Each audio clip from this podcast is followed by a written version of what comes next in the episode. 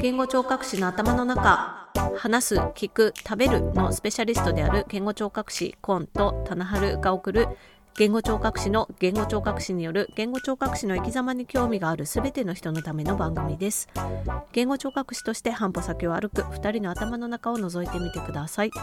ということで皆様ようこそ言語聴覚士の頭の中へ。今日もお聞きくださりありがとうございます。そして今日も私コンが一人でお話しし始めるという展開ですけれども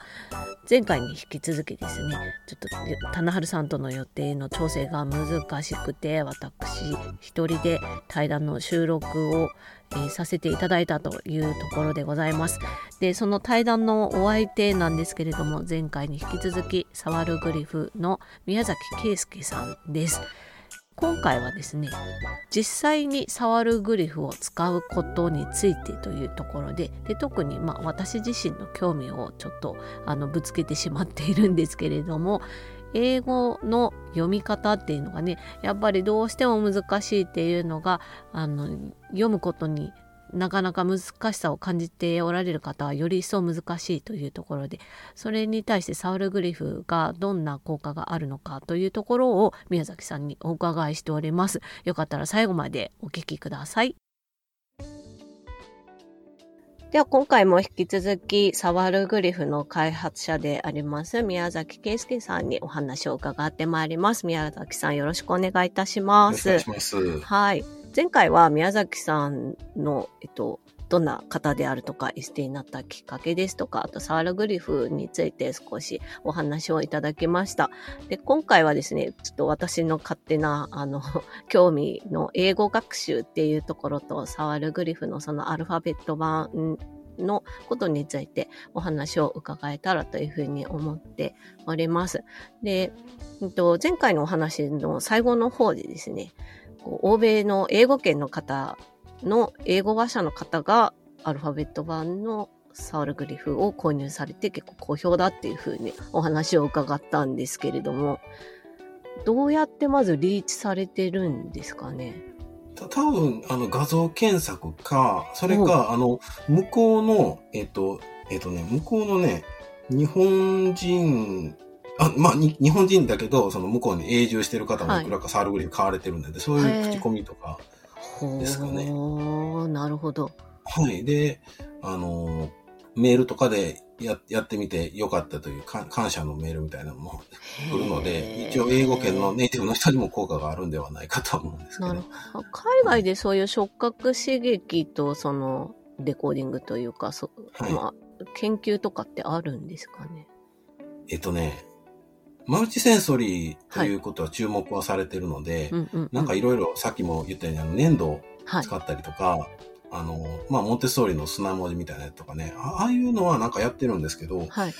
字そのものを触れるというのは今のところやってなくて、で、それもあの特許を取るときに弁理士の方に調べてもらったんですよね。そういう方法があるのかと。はい、でな一応なかったんですよ。あのうん、だから多分僕が一番最初だと思うんですよ。こういう、こういうことを少なくともディスヨク者の方にやってるというのは。で、あの、アメリカでライセンスを取ったオプトメトリストの方がこの間こう来られて、はい、あの、要は、がん権威の方ですね。その人が来られてこう見たときに、やっぱアメリカで見たことないですって言ってたんで、あので多分僕初めて見ましたね。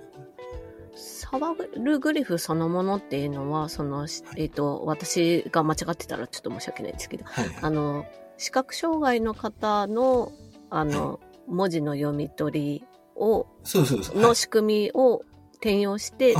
そうです、そうです。だから展示、展示の、あの、素材を、はい、展示の高さやったら、あの、あんまり、もうた足りないので、うんうん、それをこうか、かなりこう特殊な焼き方をしてですね、はものすごくこう、1ミリぐらいの高さに立体化したら、要はあの、触れてるんだけど、そそのボコッとこう立体的な文字っていうか造形的な文字になる、文字盤になるんですよね。それで、こう、要は、あの、要は、三次元造形物ってこう手で触れたら、あの、えー、触覚で見見る触覚とこう脳内で統合されるので、要は文字の形がこう入ってくる。まあ、ボコッと、例えばリンゴとかでも、はい、の弱くこう立体化してる程度だったらただのザラザラとしたこう文字列でしかないんだけど、ボコッとこう立体化すると、あのまあリンゴってあの文字が本当にこう造形的に入ってくるというかね、触れたら。えー、とまあ、具体的にこう非常にこう頭の中であの、字の形と、あとその触覚刺激による、その、要は、字文字の形と音のこう連合、連合記憶ですよね。なるほど。コンビネーションが非常に強まるっていう。へえ。ちょっと話を英語学習に戻してです、はいはい、と私は、まあ、なんとなく英語を勉強してきて、特に苦労することなく、はい、まあ、そんなにできないんですけど、まあ、会話することはできるぐらいな感じで。素晴らしいです。はい。で、その、よく、日本の英語が苦手だっておっしゃる方が、その綴りが分かりにくいとか、はいはい、そういうので引っかかるとかって、で、で、うん、ディスレクシアの方だと余計そこが難しいかなと思ったりするんですよね。はいはい、で、あと、今年の初めにフォニックス、ジョリー・フォニックスの講座を受けてですね、はいはい、ティーチングの方の。うん、で、その、音をどうやって教えていくかっていう、その音と文字のつながりっていうことを多感覚で学習させるっていうのがジョリーフォニックスですけど、それがすごく興味深いなと思って、なんかこう、言語聴覚士として提供できるようになればいいなって思ってたところだったので、その、多感覚学習との一つとして触るグリフっていうのが、よりいい刺激になるんじゃないかなと思ったりするんですけど。はいはいはい。なんか、あの、はい、どうぞ。いや、あの、フォニックスのね、先生、うん、あの結構有名な先生って結構サールグリフ買ってくれてて。へただあの、サールグリフのアルファベットの A がね、うん、UD デジタル体の A じゃない、ないんですよ。で、それがちょっと変えてくれないかという注文が最近よく来てるんですけど、ただ、ちょっとね、一旦作っちゃったんでどうしようかなと思って。あまあ、ちょっと話ずれちゃったんですけど、まあでも結構フォニックスのね、先生もね、注目してくれてて、あの、わりかし、うん、そこ、そういうあの、多感覚、もともとね、ジョリーフォニック、ジョリーフォニックスが、それに多感覚っていうのがあるというの関係してるかもしれませんね。なるほどな。で、あの、私、そのジョリーフォフォニックスの講座を受けててすごく面白いなと思ったのが、音の blending っていうのにすごく時間をかけるっていう、うん、うん、やっぱり音を組み合わせるのが、その、なんだ、書かれた通りじゃないじゃないですか。例えば日本語だったら、ひらがなとかカタカナの通りだったり、うん、まあ漢字は読みは違ってもそんなにパターンは多くなくて、みたいなところが、日本人にとって難しいところなのかなって思ったりするんですけど、うん、サワルグリフのフォニックス版ありますよね。はいはい。あれで、どういう形でその音のその音韻を教えていくとか、そういうのって、なんかどういう形でされてるのかなっていうのと、ね、ブレンディングの部分っていうのはどう、どう考えられているのかなっていうのをお聞きしたかったんですけど。うん、あの、教材がね、あったら説明しやすいんですけど、はい、あの、まあ、えっと、フォニックスの、まあ、あの、流れとして、こう、シンプルな音から、こう複雑な、音、まあそのブレンディングも含めて複雑な音へという方に行って、うんうん、で最終的にはその、そういう規則に当てはまらないような、うんうんうん、あの、スペルという、そういうの例外というのはありますよね。はい、まあそれを、まあ、あの、シンプルなものから複雑なものへというのを、こう、スペルを順番に、こう、触れていって、あの、自然自然と、まあ何かこう、あ頭で知識としてですね、規則を覚えなくても、まあ、あの、その音を聞いて、その映像音声に合わせて触れていくことで、まあある程度ね、あの、要はスペルと、その読み方の結びつきを、連合記憶を、知識を介さずに、あの規則的な知識を介さずに、こう、自然と入れていくというのが、このサールグリスのフォニックス版の考え方なんですよね。でも、あの、ルールというのを覚えること自体が、ある種のハードルになってしまう子もいる。ああ、なるほど。め、めんどくさかったりとかね。で、また、またその、要はルールをちゃんと教えられる人がいないと、そうできなかったりとか。確かに。そこが多分結構大きなボトルネックだと思うんで、どっちかというとこう見ながらこう触れてると、まあ、理想を言うとね、そういうマンツーマンできっちり教えてもらった方が、あの、100%なのかもしれないけど、そうじゃなくても、えー、70、80、まあ、まあ60でもいいけど、ある程度こう、文字の、えっ、ー、と、読みとね、あの、スペルと音の読みの対応がね、連合記憶で定着していくと、そういうのを考えてて。なるほど。要するに、そこまで考えなくても、こう、スッと入って、スッと出せるっていう。全、前頭葉を使わなくても、うんうん、まあ、触れて、見ながら触れて、音源聞きながら触れてると、自然と、まあ、例えば、えっ、ー、と、ここにある、ここに1個、フォニックスシートが1個だけあるんですけど、はい。えっとですね、まあ、テレビジョン、テレビジョンの最後の、えー、ジョンって SION ですね。はい、そうですね。まあ、これ、これってまあ他の単語にもなんかあると思うんですけど、はい、こういう。でこれもまあ、あの、えー、こういうジョジョンという、はい、あの、スペルに触れて、そういうテレビジョンの方にもこう音源聞きながら触れてると、まあこういう SION のジョンで終わるやつが、あの、他の単語にも出てきたらね、そ、それは、そのフォニックスで覚えたどうこう、知識的に覚えたって関係なく、まあ、非常にこう頭の中でこう、要は、えー、ルール、まあ、知識、チャン、チャンキングとして残ってるので、自然と利用できるようになると。そういう、まあ、知識を介さずというのがちょっと一般的なフォニックスの教授法との違いかなと思うんですよね、なるほど。はい、もうとじゃあ、とにかくこう、量をこなしていくというか、こう、常に触れたりとかっていうのと、あと、同時触るグリフだけじゃなくて、あと、あれですかね、あの、映像と音声が一緒に提示される形あ、そうです、そうです、そうです。映像音声に従ってこう触れるというような、特にフォニックス版に関しては。なるほど。そうなんですよ。で、それが結構重要かなと思ってて、というのもその、日本人って、その、なんか、あの、自分でローマ字読みで英単語を覚えるじゃないですか、法略を使って。例えば、ウェンズデイとか、ウェドネスデイみたいな、そんな感じで、はい覚えた。あれは、あれ、あれをするから多分あんまこう音源を聞かないと思うんですよね、単語を覚えるときにね。いや、そうなんですよね。そうそう。で、ちゃんと単語を覚えるときに、まあ別にフォニックス関係なく、うん、単語を覚えるときにちゃんと音源聞いて、うんうん、あの、覚えてたら、まあそれが要はあの耳、耳の記憶というかね、はい、聴覚センターの記憶にもなるし、リスニングも上がるし、うんうん、発音もそれは向上するし、うんうん、一石二鳥のはずなので、そうです、ね、まあ、あの、音、映像音声、聞きながら、フォニックスもシートに触れて、うんうん、要は、あの、やっていただくのが一番効率が良いかなと考えてます、ね、なるほどね。うん、あなんか、こう、通常の学校教育とかで考えると、はい、まあ、先生が言って書いて、はい、で、自分でまた書く練習をして、うん、で、テストでまた書くみたいな感じになるかなと思うんですけど、はい、サールグリフのフォニックス版の場合だともう、同時に何個も感覚を使って入力していってあの、映像音声見ながらこう触れて、スペル、文字列のスペルをこう触覚から入れて、でその後に、まあ、あの、実際手で書くような小テストとかね、もうあるから、まあ、書かない、書かないとね、あと手を動かさないと形成できないような記憶もあると思うので、まあ、書いてもいい、書いて覚えてもいいんですよね、英単語。ただ、まあ、その、一旦こう読みとスペルの記憶をこの聴覚、触覚で入れておくと、その手で書く回数も減らせるというか、なるほど。うん、あの、ね、それがまあいいところかなと思うんですけど。なるほど。ジョリー・フォニックスでも結局多感覚って言いながら一個ずつを、まあ一つのレッスンの中でやっていくみたいな感じなので、はいはい、そこがサールグリフと大きく違うと、こう、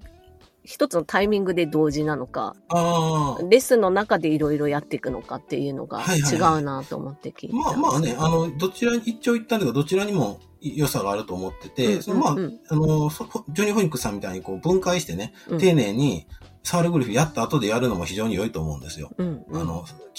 要は、あの、ざっとこう、あの、要、知識を返さずに、こう、感覚的に入った、あの、うん、あの要は、記憶ネットワークがさらに、こう、そういうふうに丁寧にね、うん、あの、一つ一つ知識を返して整理されると、よりこう、使えるようになると思うので、うん、うん、ただまあ、あの、なんていうかな、あの、そういうこう、ちゃんと教えてくれる先生って全国各地いるわけで、ね、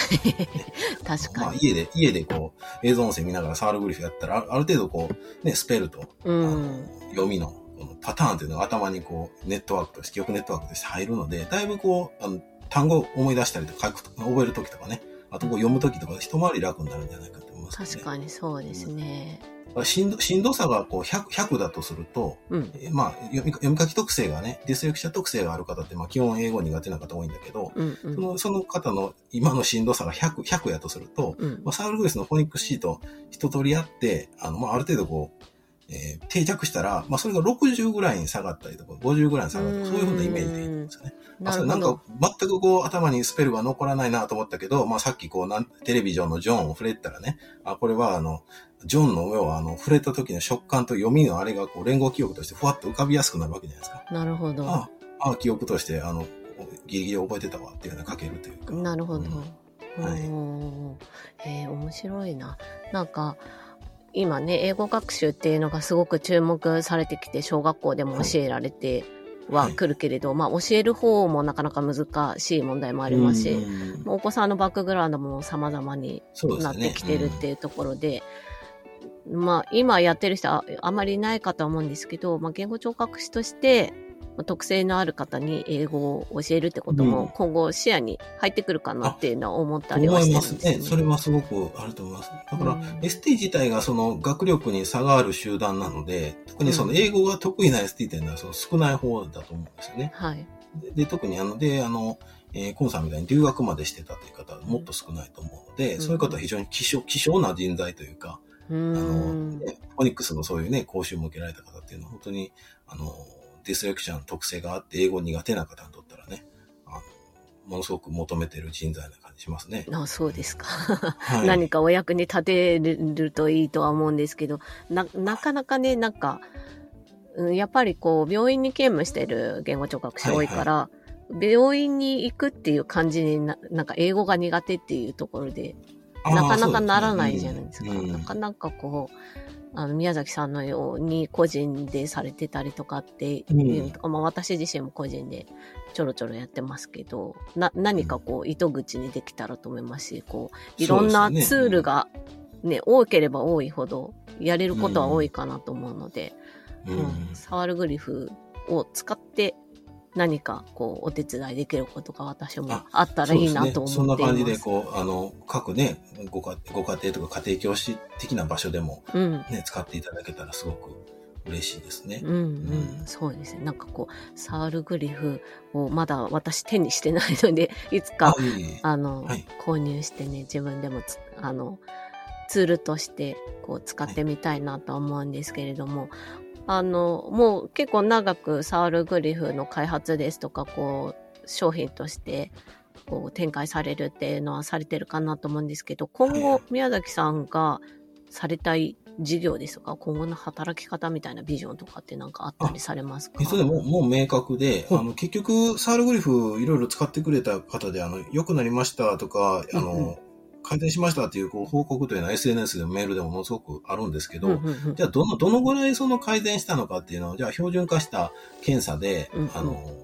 比較してるのかというと、まだ比較できてなくて、なるほど。あの、基礎的なね、実験で、あの、レイレイの図で、こう、増強が確認されたぐらいの段階なんですよ。で、それを今、国際教養大学と、県立島根大学の先生とね、一緒に、あの、うん、共同研究で臨床研究やってて、で、それで、まあ、あの、サーリグリフする前とした後で、あの、ストロワールとかの、あの、とか T 式のね、テストとかの、その、要は成績変化を見るという、そういう、あの、実験を今してますね。それなりの、あの、被験者数で、あの、やるので、あの、まあ、島根、秋田、京都の3カ所でね、やってるんですけど。で、それが、まあ、あの、出たらね、はい、で、どういうタイプの、まあ、あの、認知機能もいろいろ最初、事前に測ってからそのやるので、うんうんうん、どういうタイプの子にサイルグリフが効くのかとか、逆に効かないのかそういうのが分か分かると、読み書き障害の、その、要は、検査をしてから、うん、えー、介入までの一つのこの、要はプロ、プロトコルができるじゃないですか。はい、システムが。はい。で、それができると、まあ、あの、まあ、今、今ね、あの、読み書き障害ですよって検査結果が出て、じゃあ、じゃあどうしたらいいんでしょうってなると、うん、なかなかこう、決め手になるものがね、少ないんですよね。まあ、うん、あったとしても非常にこう専門的な教授法の知識が必要だったりとか。なるほど。うん。で、そういうのじゃなくて、まあ、この一つのパッケージとして、こういうものがあると。うんうん、で、実際これに組み合わせると、もっとこう効果が出ると、そういうのがいろいろ分かってくるとね、一つのこう、検査から、えー、介入のシステムが作れるので、それをまあや,、やって、あの、まあ5年10年ぐらいかけて終わったら、まあ別にあとは死んでもいいかなと。何をおっしゃいます？まだまだです。もうまあ僕の人生の仕事は終わったと。な何をおっしゃいます？はい、へえ、なるほど。うん、まあそれがなんか私海外展開とかに夢を持ってしまうんですけど、その研究とかも海外に行ったりすると、なんか海外でもね、論文を出したりとか、ね、してもいいし、なんかバイリンガル環境のアジアの国々とかでも、きっと役に立つんじゃないかなと思ったりもしますしね。へえ、すごいなんか夢が広広がるというか、し、あの、言語聴覚士としてもやっぱディスレクシアのお子さんに対応したくてもどうしたらいいかわからないっていうのはすごい大きな課題だとは思うんですけど、その研究がこう形になってきたら、私たちとしても介入の方法が、見えてくるっていうのはすごくありがたいなっていうそう、そうなんですよ。あの、ね、読み書きの世界っていうのはね、本当にね、あの、読み書きを専門でやってる先生っていうのがすごく国内少なくて。そうですね。本当、本当少ないんですよ。なんかあの、うんうん、まあ、英語の教授法の、ことをメインでやられてて、それプラス、こう、ディセクシャ特性の方に向けてのことをやってる最初先生とか、発達障害のことをやってて、LD のことも詳しいとか、そういう方多いんだけど、本当にこう、専門でやってらっしゃる先生っていうのが、まあ、宇野先生とかのこのグループとかね、一部かなり少なくて、そうですね。そう考えると、やっぱり、あのー、僕自身もね、まあ在野ですけど、ちょっと頑張らなあかんなというような、いやいや、なるほど。ね、いや、もうす、すごい、本当に画期的というか、こう商、商品というかね、こう、教材を開発するっていうのがまずすごく難しいと思うんですけど、それをかなりこう、特徴的であり、有用な形で作られて展開されてるっていうのは本当にすごいなと思って、あの、拝見させていただいてたんですけど、今日のお話を伺って、本当にこう、よりサウルグリフを知りたいなという気持ちになっております。ここまでお話しいただいて、本当にありがとうございます。ありがとうございました。また、今後とも何かこう、お話できる機会があれば、またもうちょっと深くお聞きしたいです。はい、研究のお話もいつか。本当ですか？あの、いつでも出演しますね。ありがとうございます。はい、宮崎さん、ここまでありがとうございました。ありがとうございました。